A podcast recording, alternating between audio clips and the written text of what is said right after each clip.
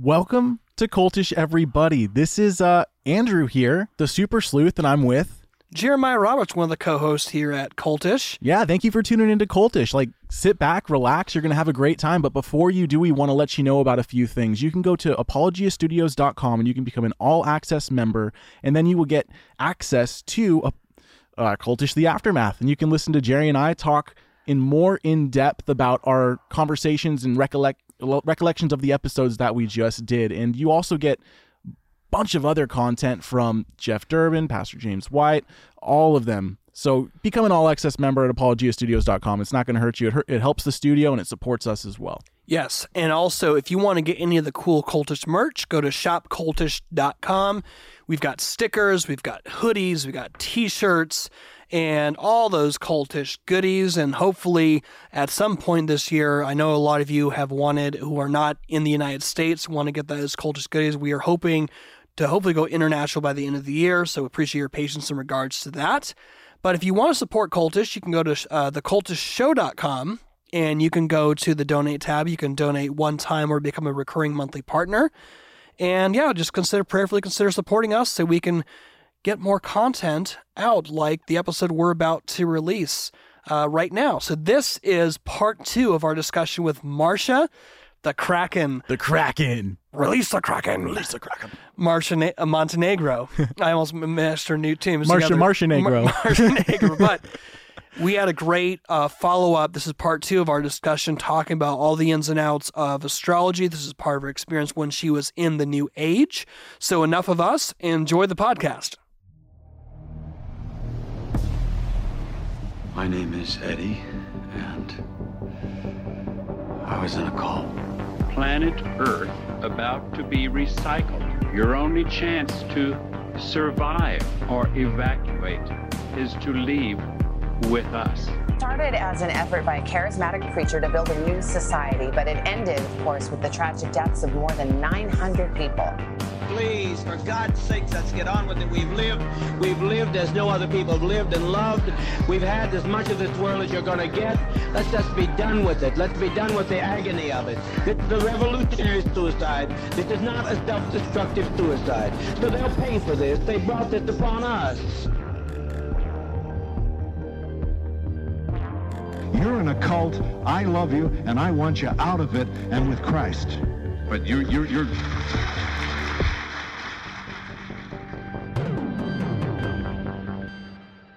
The farther along I got in study, the more people at the sort of, uh, shall we say, upper echelons that I met in my area, um, the more it became clear that astrology that is done well is done in an altered state of consciousness. All right, welcome back, ladies and gentlemen, to Cultish, entering the kingdom of the cults. My name is Jeremiah Roberts. I'm one of the co-hosts here. I am back uh, with Andrew, the super sleuth of the show. Uh, I should say we are back with Marcia Montenegro. We're kind of this is kind of a triple threat today. Yes. Uh, I think I feel like we're all just kind of run the ship together. Uh, we've released the Kraken in part Yeah. one on astrology. We're about to release the Kraken in part two. Uh, Marcia, thank you so much for coming back with us. It's great to talk with you. Oh, thank you. Thank you for um, letting me go on for a second hour. That's um, that's great with me because I have more to say. Oh, Yes. absolutely. It'll be at least an hour. The That's- that- Kraken we, we know that still, for sure. She's still thrashing, and Jerry and I are sitting back. We're watching. We're we were like, wa- yes. we were watching. We're just we're trying to guide the Kraken a little bit. But um, so in the last episode, uh, we are kind of going into the hi- historical origins of astrology, kind of really defining terms, explaining how astro- uh, astronomy didn't come from astrology, but rather it's split from astrology. Um, and that's very, very important because as we transition into the second episode, we kind of were following the whole ancient origins of it. And again, if you guys, if any of you, ladies and gentlemen, have not checked out the first part, this is part two. So go back to part one, it'll give a lot more context to this discussion.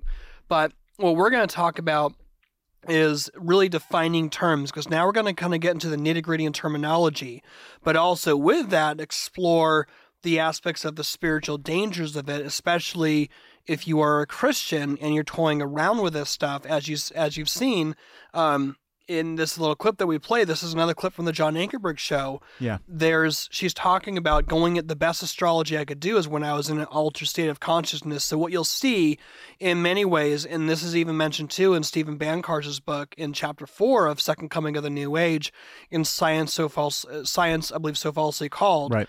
is where there's always an aspect of even where things can on some level be scientific, the vague and the unknown are always filled in by the new age. Uh, and that's even outside the realm of, astrology. But, anyways, uh, Marcia, I want to just kind of give it back to you. When you heard that, heard mention that, and again, this is an interview I believe some from sometime around the late 70s, early 80s in the John Ankerberg show.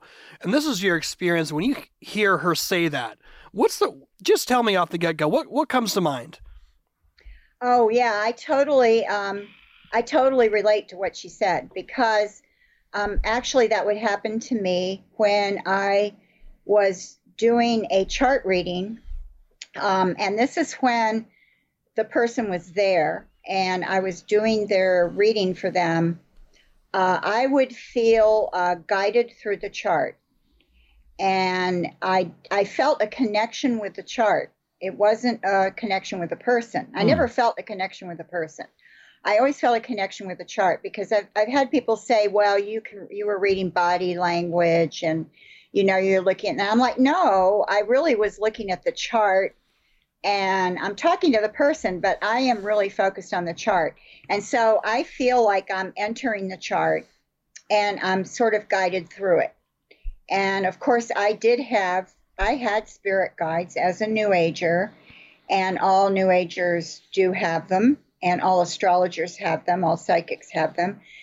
And I felt that my spirit guide was probably guiding me through the chart. So I would look at the chart, and there would be a certain part of the chart that would just draw me, you know, or jump out at me, and I would kind of go with that. And I would start there and then I would just kind of it would just kind of flow usually. There was a few times where it didn't flow, but most of the time, you know, I'd say like 95% of the time it did. And I always felt like after the chart reading was done, then it was kind of like I had to come down because it was like I was in another um, another state of mind, an altered state. And I've said this before in my testimony and when talking about astrology that you do you do go into an altered state when you do this because actually doing an occult practice automatically triggers it. Hmm. And I had been doing Eastern meditation for several years before I started doing astrology. So I think I was really primed for that because you go into an altered state with Eastern meditation too. So I think I was really just, you know, primed for that from the Eastern meditation. And I would just go into this day. I was aware that I was in it, you know, and I knew I it's not like I was out of it. I wasn't out of it at all. I was very focused. I knew where I was. I knew who the person was I was talking to. But you're just in this other state where you're receptive, where you're kind of seeing things or knowing things or understanding things that I wouldn't see or know just sitting there looking at the chart, you know, before the person came. So that's that's definitely true, and I think that even you know some of my friends um, at the time who were astrologers, you know, that we would we would talk about that. You know, you were in this other state. Wow. Yeah, and, and that's huge. Um, because in many ways, it's almost you. You it would make sense that you would get into an altered state, or you'd have a point of reference for recognizing it. Because Yeah. while all practices are different uh, from each other, different New Age occultic practices, the one commonality they always have is crossing over uh, into a, a dimension you should not be into, uh, you should not tap into, and there's a biblical basis for that. So it would make sense how you ha- would have a point of reference in at least identifying. Okay, I've, I've sort of been here before. Almost, you know, if you are on a hike and you kind of you, you're going around, you, you're coming back around, you know, the the other side or something like that, and you have a point of reference for where you've been. That that definitely would make sense. Um, so yeah, so maybe what we Yeah. can do is I want to get into maybe defining some of the terms. Um, Okay. So this is just something I want to get clarification on because this seems to be the word Aquarian or the Aquarian age. This is just something I've seen get get thrown around, and it almost seems kind of almost like an eschatological term, Mm. where how world how Christians, regardless of what your view on eschatology is, they always believe in the return of Jesus, to who's who is coming again to raise the dead and and for one last time for judgment. But in many ways, it almost seems that the Aquarian age is almost sort of like the second coming for Mhm. people who are in the new age. Um, at least that's just my analysis is analysis of it from a vantage from a very far off vantage point. How what is the Aquarian age? Can you define that, and how does it relate to astrology? Um, yeah, and and I think it's true. The age of Aquarius has been anticipated, you know, in the new age for a while. And I mean, going back to the musical Hair, which I'm sure you guys are too young to remember, because it probably it probably was on stage on Broadway before you were born. uh, there was this musical called Hair. Um, have you heard of it? I have not. There is a there's You something. haven't heard of Hair? th- Okay. no, there's a doc, there was a musical that came out I think called Hairspray. No, that- no, no. That's no, that's completely Okay, different. that's that's it's, musical hair and it's the the the song this is the dawning of the age of aquarius Mm, I've heard that. I've heard that tune in passing somewhere. Yeah. I might have Yeah, been. I might have been in some sort of vintage record store. I well, think I might have heard a it. famous um yeah famous group called the fifth dimension Oh, sang that okay. song but that was that was in hair and they and it was like their th- almost like their theme song and it was very popular you know it was in the culture people heard it on the radio people sang it. Hair was a very big hit. You know you ought to google it because i think you'll find it very interesting to understand the times and kind of it was kind of a precursor to all the new age stuff that came in a way. So the age of aquarius was sung about in that musical um, even though astrologically it wasn't really correct with the wording was just kind of they used the wording that would fit into lyrics you know not necessarily accurate accurate stuff. But um, so there's this idea of the age of aquarius kind of in the culture there. And then in the new age you know i was became very aware of it early on because it would be spoken of here and there by different people not just astrologers you know these are you know people in the new age who aren't astrologers or don't even know astrology but the age of aquarius was seen as this thing kind of on the horizon and we're about to enter it or we are entering it. And what it's based on is um, something called the great ages. And these are these are 2000 years long. And they actually are um, astronomical astronomically based. It's the constellation that the north pole points to and it shifts there's a shift in the um, on the earth's axis. It's uh, due to something called the precession of the equinoxes which is a very technical term and i'm not even going to try to explain it. You can just look it up. It says pre- precession not procession but precession p-r-e precession of the equinoxes and so the earth wobbles on its axis and gradually over time it shifts the north pole shifts to a different constellation and it points to that constellation for 2000 years and then it shifts. Excuse me. And it goes backwards through the zodiac. So you don't go forward aries taurus gemini. You go backwards. So like the age of taurus was before the age of aries and the age of aries then there was the age of pisces hang on i've got to drink some water No, you're good. my throat gets a little dry when I talk. All right. I think I'm okay. All right. So then the age of Pisces. Okay, the age of Pisces began around the time of Christ.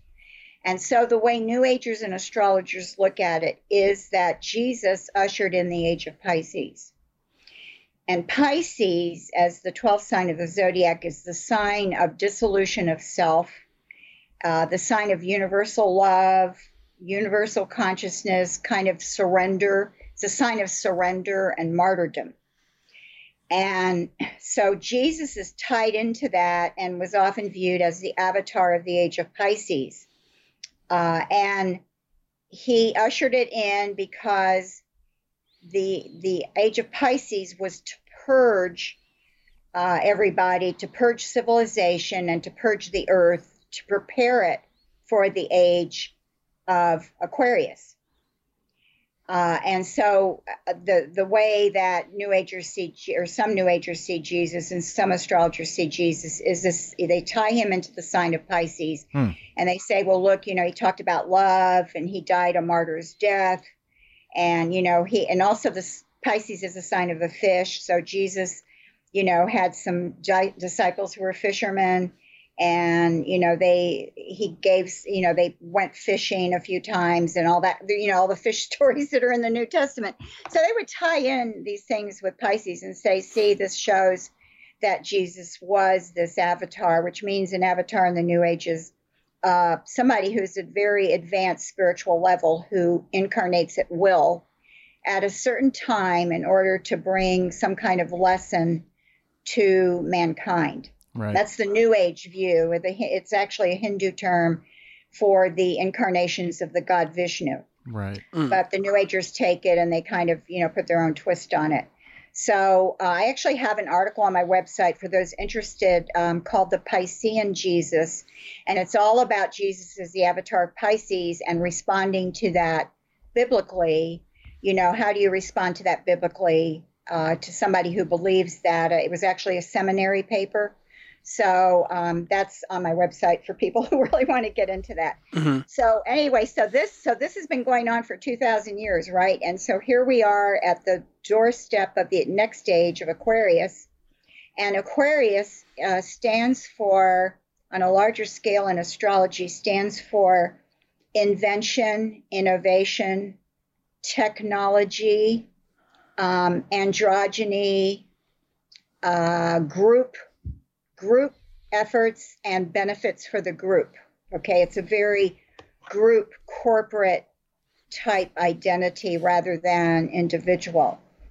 And so all of these things are put into the age of Aquarius. I mean, there are other things too, like development of. uh, Sometimes people put in development of psychic powers, although personally I don't think it really fits with Aquarius. It fits more with Pisces, but you know, people throw that in there. Um, so what happens is that, of course, if you look at the age at where we are now, and most astrologers and New Agers probably would say we are in the age of Aquarius, and that we're and or we're in the process of entering it, and we're definitely have at least one foot in it. And so, look at all the the ways we can prove this is the age of Aquarius. You know, a New Ager would say, look at the gender issues you know, transgender, people, gender fluidity, um, Hmm. androgyny. Uh, you know, androgyny was even getting was kind of a thing in the 80s, the 1980s. Um, and I remember that, and I remember correlating it with the age of Aquarius. I Mm. mean, that was I was an astrologer at the time, so um, you know, remember Annie Annie Lennox of the um, what's that group she's a singer for? I usually can't remember the name of the singer, and I remember the group. Now I can't remember. Oh, the Eurythmics. The Mhm. Eurythmics. Um, I don't know if you know who she is either. I'm really dating myself. Yeah. Well, it's well, No, it's good, though. Well, I like it because even though while you're mentioning things from your time, i in many ways, it's the Aquarian age is something that's constantly sort of been revised and reinterpreted, or it's gone through. As we call, we have iPhones now versus when you probably had record players or eight tracks Well, or yeah, whatever. Yeah, yeah, right. I mean, you know, But- 'cause I remember cassette tapes. Yeah, me too. didn't I'm an 80s kid. Have cell phones and things like that. So yeah, but you know, there was this andro- um, uh, Annie Lennox was kind of famous for looking androgynous. If you go on YouTube and find some videos with her, I actually think the music of the of the group Yeah. is very good. I think she was an inspiration for Mhm. Marilyn Manson. If I could be Oh, wrong, but wow. I think he was inspired by her. But anyway, so you've got um, this androgyny and these gender issues. You've got this very advanced technology that we have now. You know, with uh, I mean, we've gone way beyond the smartphone thing. You know, there's even people are getting to more advanced things now, and the technology, of course, is more advanced. So that would all be seen as part of the age of Aquarius. And the i- the idea that we have to be kind of universal in our outlook, we have to do things that are benefit a mm. benefit for the group. Yeah. So these are Age of Aquarius was for, I, for whatever reason, maybe because we were thinking we were going into this new new age, it made it exciting because it's like, oh, this Pisces thing has, you know, been around for 2000 years. We're all ready for something new. And look at the age of Aquarius, it all looks, you know, bright and shiny. And so people would always put these positive spins on it because of that. And I think it was it was actually maybe made too positive because I actually I remember as an astrologer that I saw the negative aspects of Aquarius. Yeah. Hey, Mar- Marcia. I sometimes, I sometimes pointed that out, like you know, Age of Aquarius doesn't necessarily mean everything is going to be great, guys. So um, I was always kind of the party pooper, you know. yeah, Marcia, I have a question for you. Um, yeah. In if you can put your astrology or New Age hat on, we know we don't want to ever put it on spiritually, but just just yeah. just for thinking this way. So, when I think about pagan religions, when I think about Hinduism, I think about time as not being linear. Right? I see I see time as being cyclical. However, Right. it seems like what's going on with the New Age is they have to deal with Jesus somehow. And what we have with Christianity is we have a linear based concept of time. We have a beginning and we have a consummation of all things and a continuation from then. However, if correct me if I'm wrong, but with horoscopes, even with these new ages, it's irrelevant essentially because it's all cyclical. It's going to go to another one in another 2,000 years, and another one in ano- another 2,000 years, and another one in another 2,000 years. There's no consummation of all things Right. right? There's there's negative impact still uh, in quote unquote to this age of Aquarius that they live in. Correct?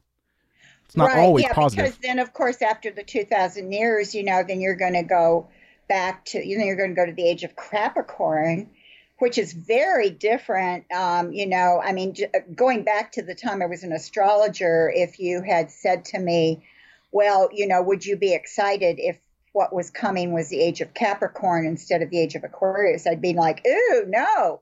You know, Capricorn has to do with structure and limitations and you know, it can be very rigid. It has to do with career and goals and all this kind of stuff that I was like completely like not in tune with. right. And, you know, I'm still not really in tune with it.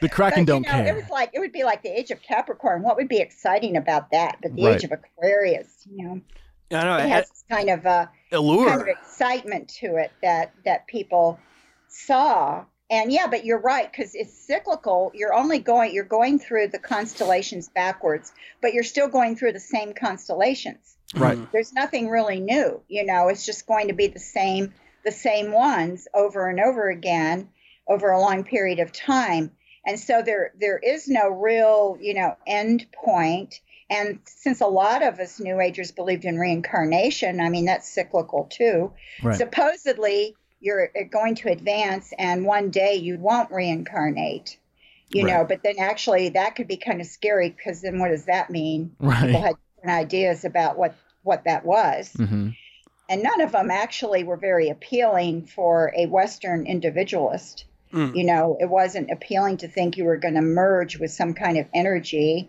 and just become a drop in the ocean which is kind of usually was the usual idea Right. so yeah, there you're right. There's there's, there's not this linear. There's not this consummation, and and you're right that that they have to do something with Jesus. So they they here he is. He happens to be born at the beginning of the age of Pisces. So he ushers in. He becomes the avatar for the age of Pisces, Mm. And um, he's tied into that. And that's you know that's one of the views of Jesus in the New Age. That's it's interesting to me because it sounds to me like Jesus, the the incarnation of God Himself, taking on flesh and dying and resurrecting from the dead through a wrench into astrology. And like it's like I see I see the thinkers of modern times having to make shift around to try to construct a cyclical worldview inside now a modern linear view of time, but hiding the fact that it never offers salvation or anything of greater value than Jesus ever could. That that's that's what it seems like to me.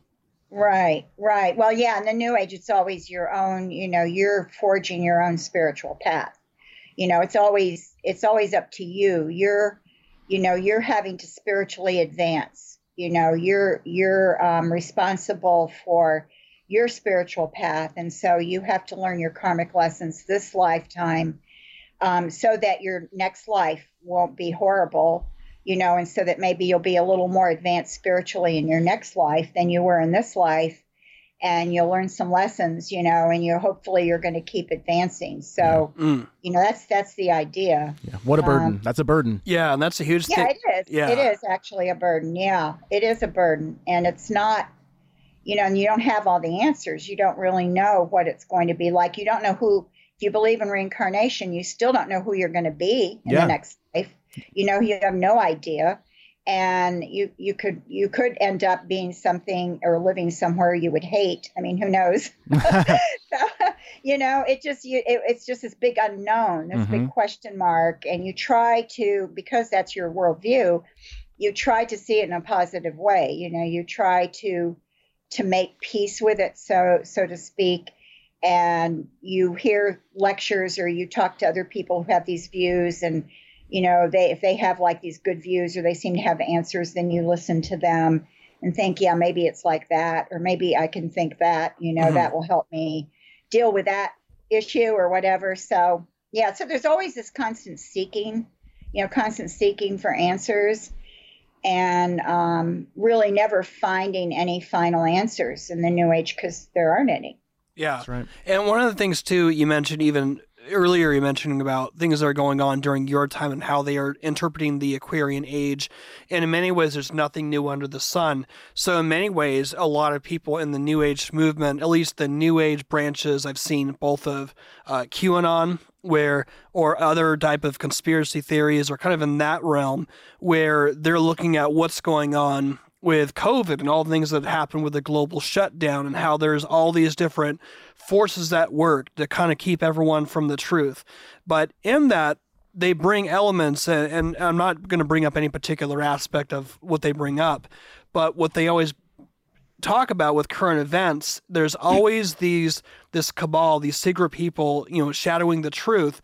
But what th- their purpose in, in revealing the truth isn't about trying isn't from a biblical ultimately from a biblical worldview it's about creating awareness this almost a, a spiritual awakening and almost Mhm. awakening this universal consciousness in fact uh, russell brand who you know made his big way he made his way through just a bunch of different comedies uh, raunchy comedies in the earlier uh, yeah yeah about a decade ago. Yeah. and now he's sort of become his own little spiritual guru. Mhm. and he was talking about I, I was watching a youtube video where he was just talking about some things going on in india with farmers not getting their farm that are having their farmland taken away by corporations who want to you know just cultivate on a large scale. A lot of them are losing work.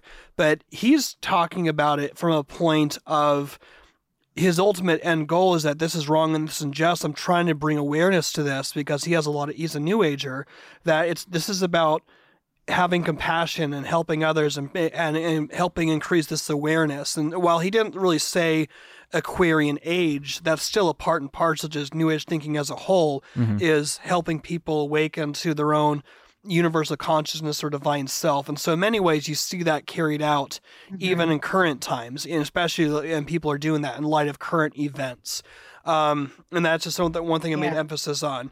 Uh, did you have any thoughts on that uh, before we jump on to the next uh, term we're going to jump into? Yeah, no, I agree. This it is always about awakening to some kind of truth, some kind of spiritual truth that people are not aware of. And so, you know, you're trying to awaken to these truths, you're trying to awaken others to these truths.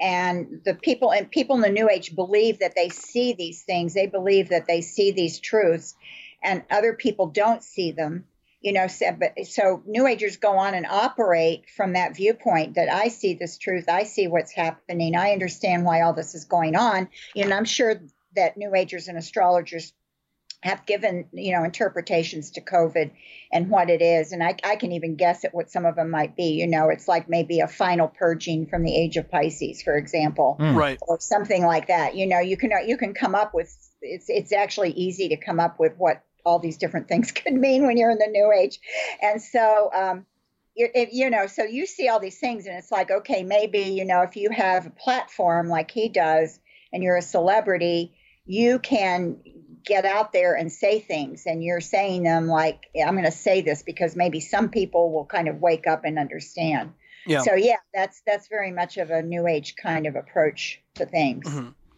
Okay.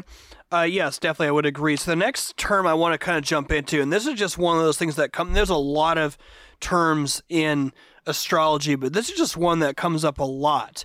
Uh, is is zodiac, and so Oh. and so that's like how do we unpack that because that's just something that regard if you're if you've been exposed to astrology on any level, uh, you will hear that because from zodiac there's things that splinter from that, but a lot of it has to do with the astrological charts.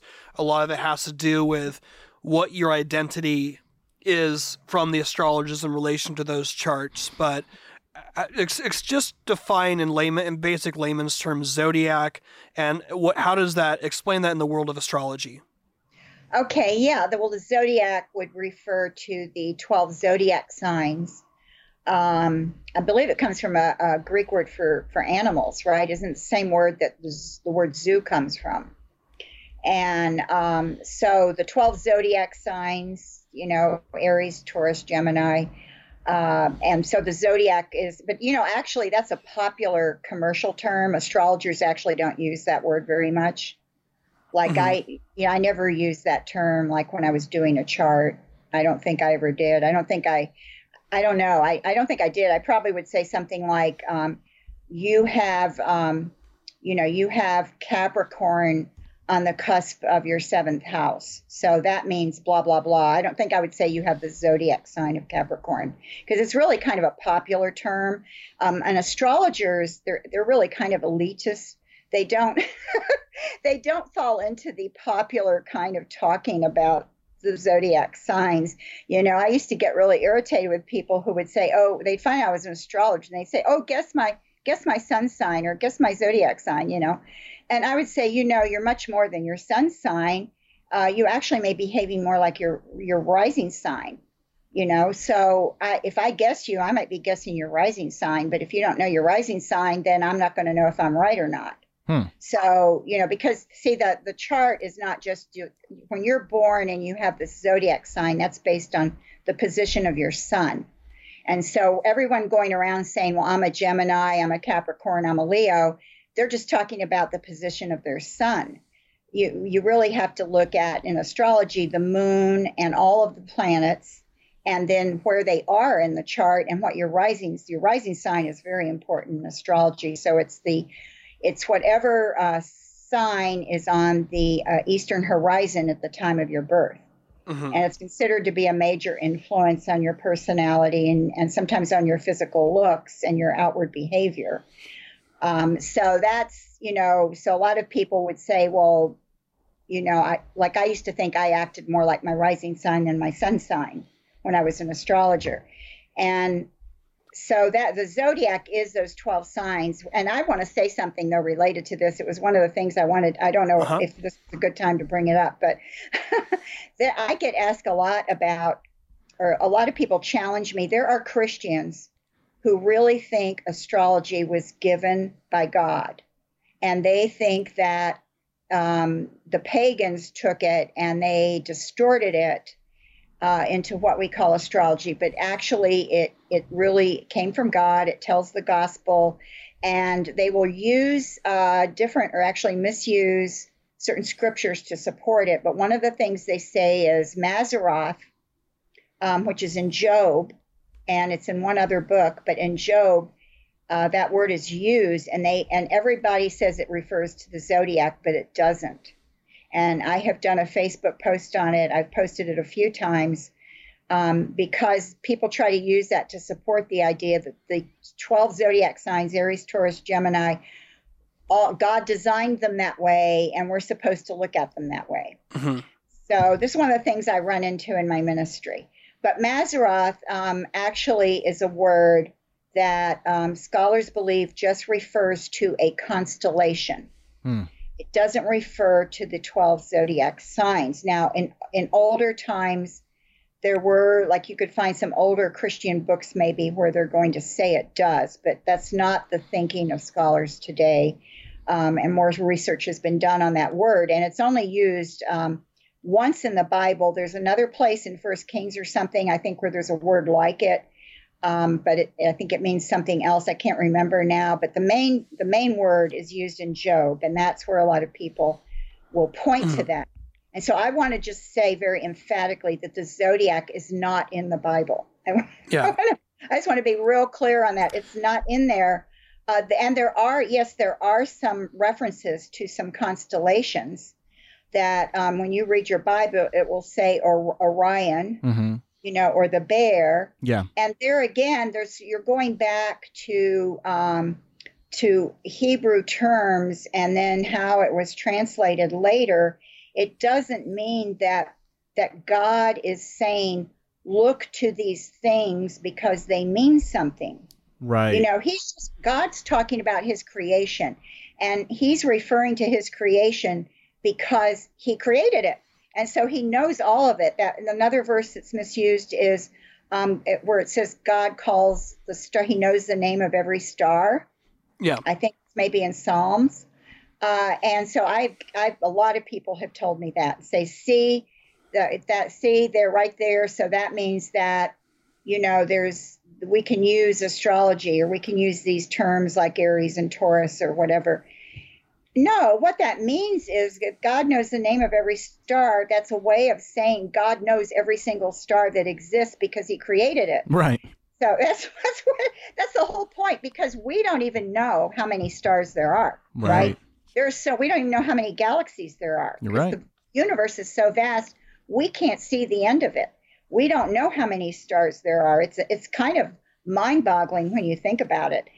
God knows not only how many stars there are, he knows every single star personally. So that's what that is saying. It's showing the majesty of God as creator.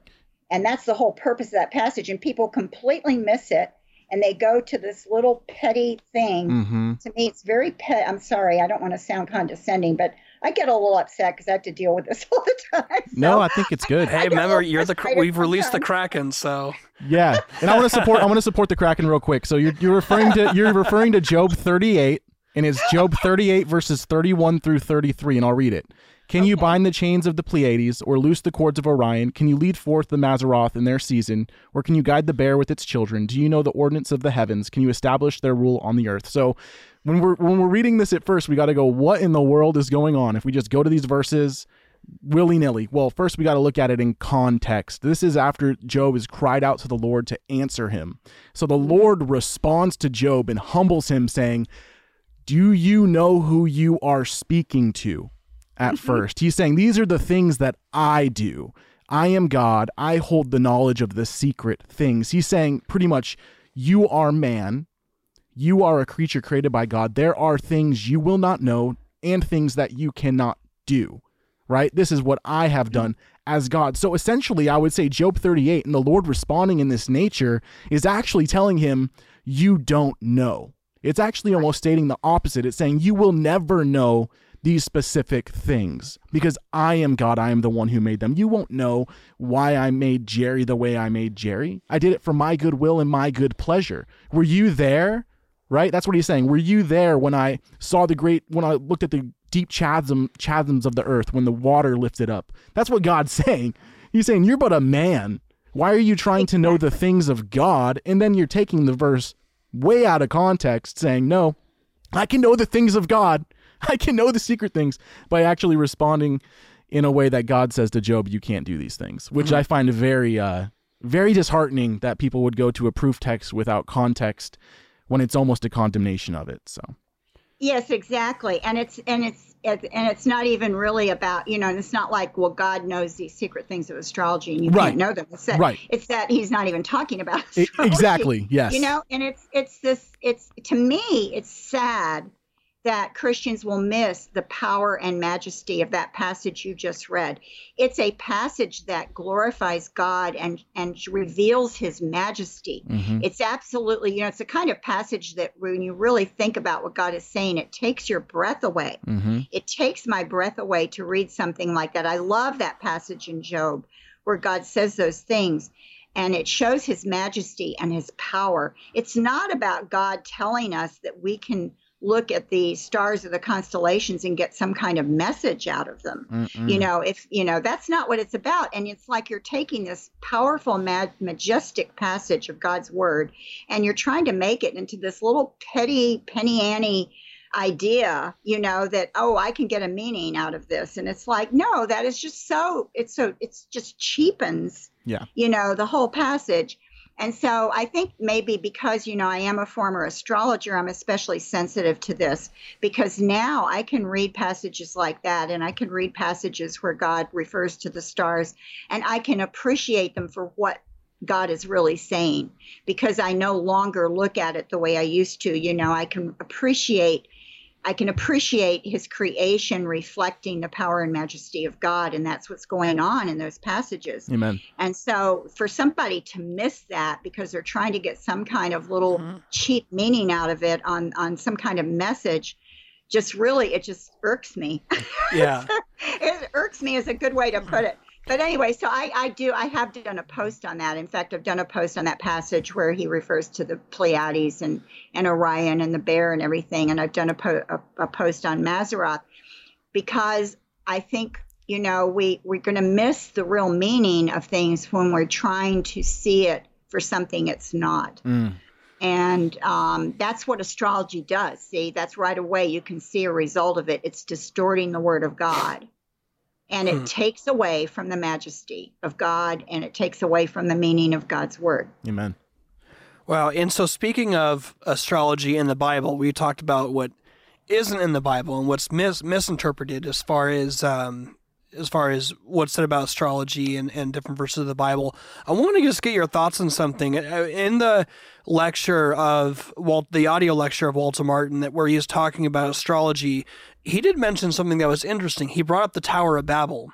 And I was I found this really interesting his perspective on it. I want to get yours just because I remember as a kid, I remember hearing of the story of the Tower of Babel, and I was just thinking, well, well, how high did they have it? Like, and I would go, and I lived in Oakland in the Bay Area. Whenever I'd see a high building, I would think, well, was that is that high enough? Like, and that, that, was my only point of reference hearing that story as a kid. I apparently there's there, there's a place you're only allowed to build buildings so high. right. but I did the same thing when I was a kid, bro. That's fun. Yeah. So I pulled this up while Andrew is talking as a point of reference, and this is in uh, this is just to kind of cross reference what Walter uh, Martin said, but he was Walter was saying that it was uh, he believed it might have been an in a, a tower or even like a large temple that sort of ascended uh, high into the heavens, but it, the whole purpose was for planetary study, not on a very scientific scale, but on a for, for astrology. And I believe, and when I cross-reference Blue Letter BlueLetterBible.org, it says that it might have been something called a, a, a ziggurat. I think is how you pronounce it. Yeah. And it says a popular view is that the people at Babel were building a ziggurat, a tower built for the purpose of worship of the heavens. This meant that people that the people were practicing the art of astrology rather than worshiping God. And so, anyways, that that's well, it's Walter's perspective, and this is just a note uh, from BlueLetterBible.org of what it might be. What are your thoughts on that? It's going back to Nimrod. Yes, I, yeah, I've heard of, I've read that, and initially those are the things I read about the Tower of Babel that it might be a ziggurat, that it might have been used for um, some kind of, well, I've read, you know, worship of the heavens, astrology. I've also read, um, I've also read some I, opinions of people who disagree with that. That right. do, they don't think that the ziggurats were existed yet, or they don't think that's what it was for. They think that, um, you know, it was maybe, you know, the idea was that the gods were up in the heavens and so, you know, to be close to them, you would have to get up higher and higher and higher. So I can see that that maybe it was built for that because they were trying to get up as high as they could, as close to the gods, or they could have been elevating themselves, you know, because they're, you know, by getting up higher and higher, they're becoming like the gods, maybe. And so that's another view. So I think what we have to do, and this is really the what I learned in my seminary that I so appreciate so much, mm-hmm. is to not go beyond the text. Yeah. And to, you know, look at what it says. And you can maybe, if you have other passages that correlate, you can maybe look at those. But in this case, it's really, there's not that much else. We've just got the Tower of Babel, and I guess there's some references elsewhere. But it doesn't really tell us anything except that God was angry because they were doing this out of pride. And so it had to do, that was the main thing. They were being prideful.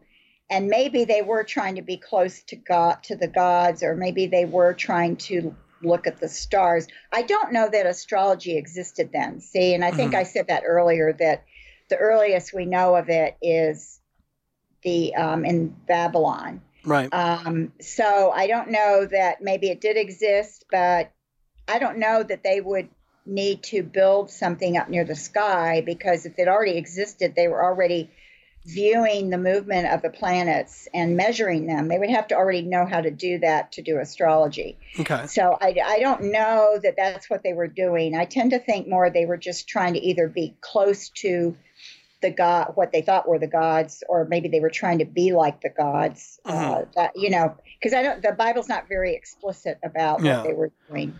Yeah, yeah, and in shorter term, I mean, in summary, it, without, I mean, like, and you made a good point too. In summary, it was idolatry. Yeah. It's Yeah, at, at the end of the day, that's what it, that's what it was. Yeah. Um, so on that note, speaking of idolatry, I want to go back into defining terms of astrology. So, um, so you're talking, you explain the aspects of the zodiac, and this is interesting because, Andrew, do you remember the show Captain Planet? I do. So this is crazy because I was thinking about how inundated we are with like with all the different terms of Ah. astrology Okay. and how it's been inundated. So in Hot the in the cartoon Captain Planet, and some of you who are a little are not as old as I am, you'd have to look this up, right? So in the story Captain Planet, there's these kids known as the Planeteers, and they get these special rings, and these rings have the different elements. So some of the Hot yeah water. yeah I know what you're talking- fire. We're the Planeteers. You can be one too. Saving Yeah. the planet is the thing to Oh do. God. Captain Planet. Dude, I watched Captain Planet a Dude. bunch, bro. Yeah, but the funny thing is, and it's all it was all this message for kids about environmentalism. Yeah. But within it, you'd add a lot of kind of these, especially looking at it now. It's got it had this woo woo stuff in it, but in it they have the aspects of the different elements. So, according to a uh, well, this uh, one website we pulled up, the twelve zodiac signs is apparently they're grouped into four elements. Air, earth, fire, and water. Like I said, as soon as I saw that, I thought of Captain thought of Planet. Captain Planet. That's just how I am. I'm always I've Uh. always got this like Google search uh, bar in the back of my brain that's always thinking about movies and TV shows. It's just a gray psyop. Yeah, it's how it is. yes. Um, but what what they mention here, I want to get your thoughts on this, Marcia.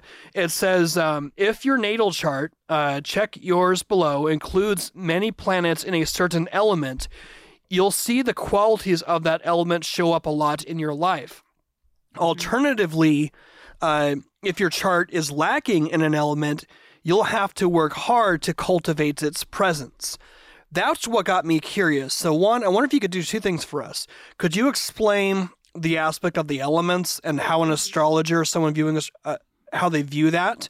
And also, when it talks about working to cultivate its presence, that sounds, that's where it gets kind of cultish in the sense, at least my spidey sense goes off, where I'm hearing this is something that you have to do. This isn't about uh, getting a better scientific understanding of the universe.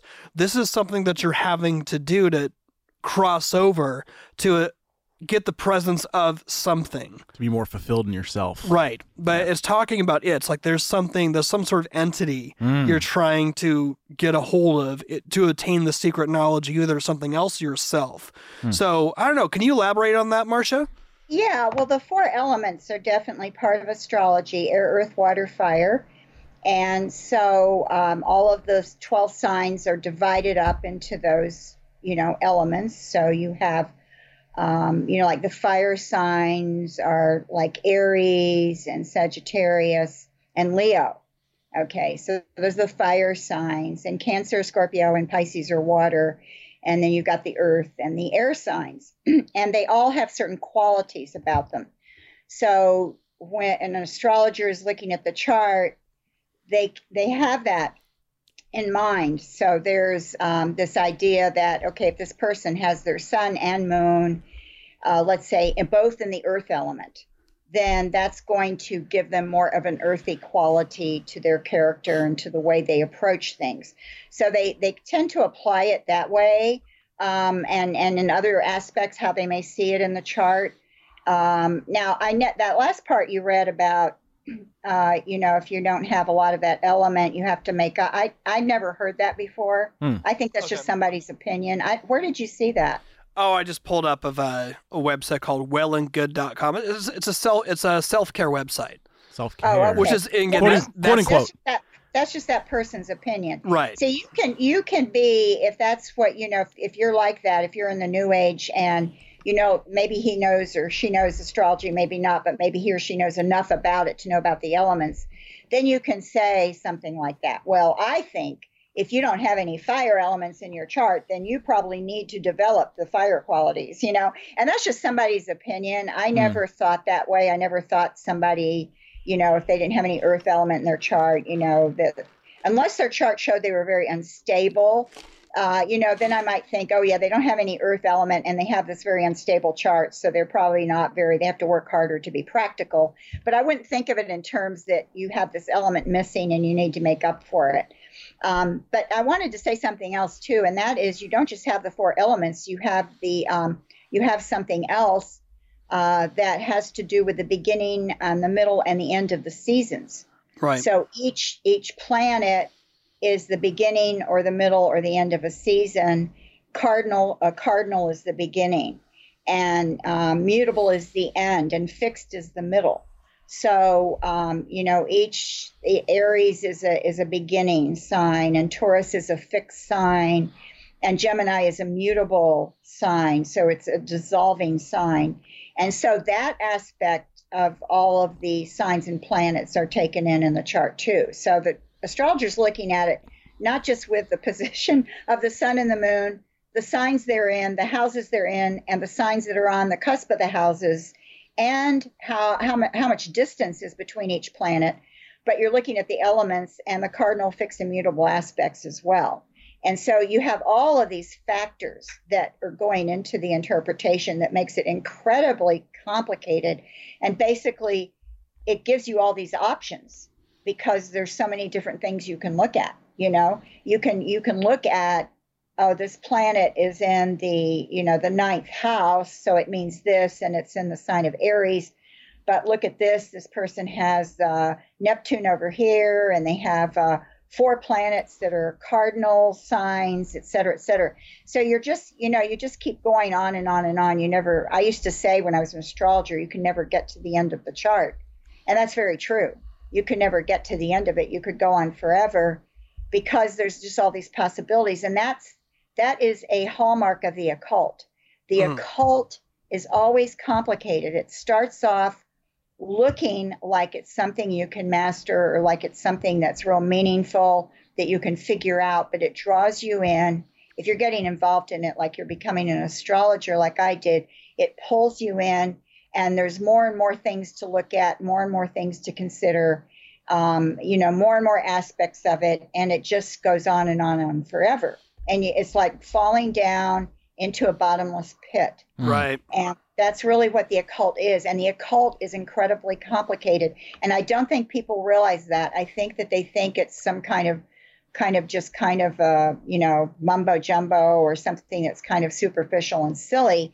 Um, but actually, the real occult is not that way, and that's why it's such a snare, because it can really captivate you. It really captivates you once you get into it, and it's it's just very dangerous because of that factor. So yeah, so I know I went off the topic a little bit there with, with the No, I, no, I think I think it is very relevant. And again, you meant, and again, you're you're talking about people looking at significances not only in the constellations and the stars, but also the different seasons, and in many ways too, planet the planetary alignment, uh, planetary alignments. In fact, I was thinking this was back uh, in December. And again, this is total, on a total side note. There's always these different planetary alignments, and they always talk about this is the only time it's going to happen in the next 100 years. Yeah. But it's like every single year we get something that's never going to happen in the next 100 years. So in many ways, like, okay, I'll check it out. But this was a big thing that was going on back in December, and this is about Yeah. uh, Jupiter and Saturn. They're going to appear closest for Earth-based Earth-based stargazers, uh, and which just so happens to be the winter solstice. So there's this huge emphasis like there's this very spi- anybody who had any sort of new age uh, ideology in any way we're interpreting this as something incredibly spiritually significant but Mhm. It just goes to show that that's yeah, if you have if you have like you're saying, if you have a view in which you have a new age view, you're going to embrace a worldview where there's really no end in sight because again, you, we're we're made in the image of God. We have a God shaped hole, Mm-hmm. and it's going to be the next thing, the next star alignment, the next star alignment, which is also I'm just curious about too, because in many ways you're talking about your area of expertise and understanding these different astrological charts and and how you would do different people's personalities and things like that.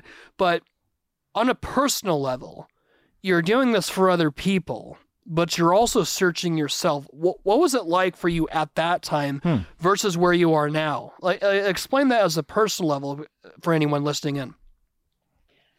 Well, I certainly um, looked at my life. A big part of looking at my life was through my chart. You know, I knew my chart very well, naturally. And being an astrologer, I could interpret it. And I would interpret the position of the planets where they are now. That's what you do to see how they're affecting your life now and in the coming year. You know, you so you look at certain planets, how they're moving around the chart. So I, I you know, I had this worldview that saw myself through the chart and through my belief system uh, at the time of, of reincarnation and being on this spiritual path and learning spiritual lessons um, and you know that was very much my worldview. It was and it was this searching kind of this searching constantly searching for answers and feeling there are always more answers to find. So you know i was reading a lot and and um, interested in all these different things in the new age and different te- not all teachings appealed to me in the new age. There are definitely some things that did not appeal to me. I was not interested in aliens and things like that at all. But you know i had i had other interests. And um, i think that um, i mean now i mean the way i see myself i mean it's so completely different. It's even hard to say how different it is. It's you know i, I see myself as you know created a, a create creature you know of god created by god uh, made in his image, um, somebody who um, want naturally in the natural state wants to do, you know, want to do my own will. But um, you know, when I encountered Jesus Christ, I realized that I needed, I needed a, a savior. I needed to, to be forgiven. Um, and so, you know, it's I don't know, I don't know how to I don't know how to answer your question. It's just so different. It's like I don't, you know, now I see the stars and, and the planets and I see them as beautiful creations that reflect the creator. You know, I don't have the, I mean, my worldview is just so different. I don't Yes. know how, I don't really know how to describe the difference. No, that's no, that's really good. I love it. I I'm love not, it. You know, I'm not on this constant search for the answers. You know, I am Yep. I am on constant learning a, a curve.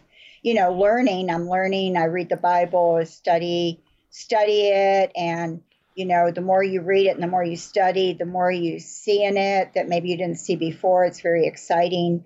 Um, you know, you read these passages that you understand better than you did, you know, when you read them a few years ago or whatever and and that's you know so you're on this learning curve where i, I feel i'm learning more um, and hopefully you know growing as a christian uh, so i'm not static but i'm not like on this i'm not like on this journey where i have to maybe not have to but where i wanted to seek out all these answers to things yeah. you know because i feel like i have I, I don't have the answers to everything for sure but i have the most important answers you know spiritually speaking i have the most important answer you know so that's very different from before No, that's that's good. And one last thing I want to bring up because you're talking about how you know you you haven't learned everything, but you're on a journey. And I think what would be different between your journey now as a Christian versus when you're an occultist is that that journey is now linear versus Amen. Right. fragmented and all over the place. Which in many ways occultism is a fragmenting. Andrew, you we were sending voice messages back and forth. Yeah. I, I and so maybe this is sort of like the last points we wrap up here. Okay. That you gave sometimes you drop gospel bombs, other times you, you sort of drop these philosophical bombs that's Okay. like, whoa, I never even thought of that. Yeah. But you were talking in relation to the worldview of a new age or even someone who's into astrology and how Mm-hmm. they they're looking for an acute like a biblical worldview, like the history is headed somewhere. yeah. You remember us talking about that, Mhm. but you explained how someone who's in astrology is uh, views it differently, and it was I just remember my mind being blown.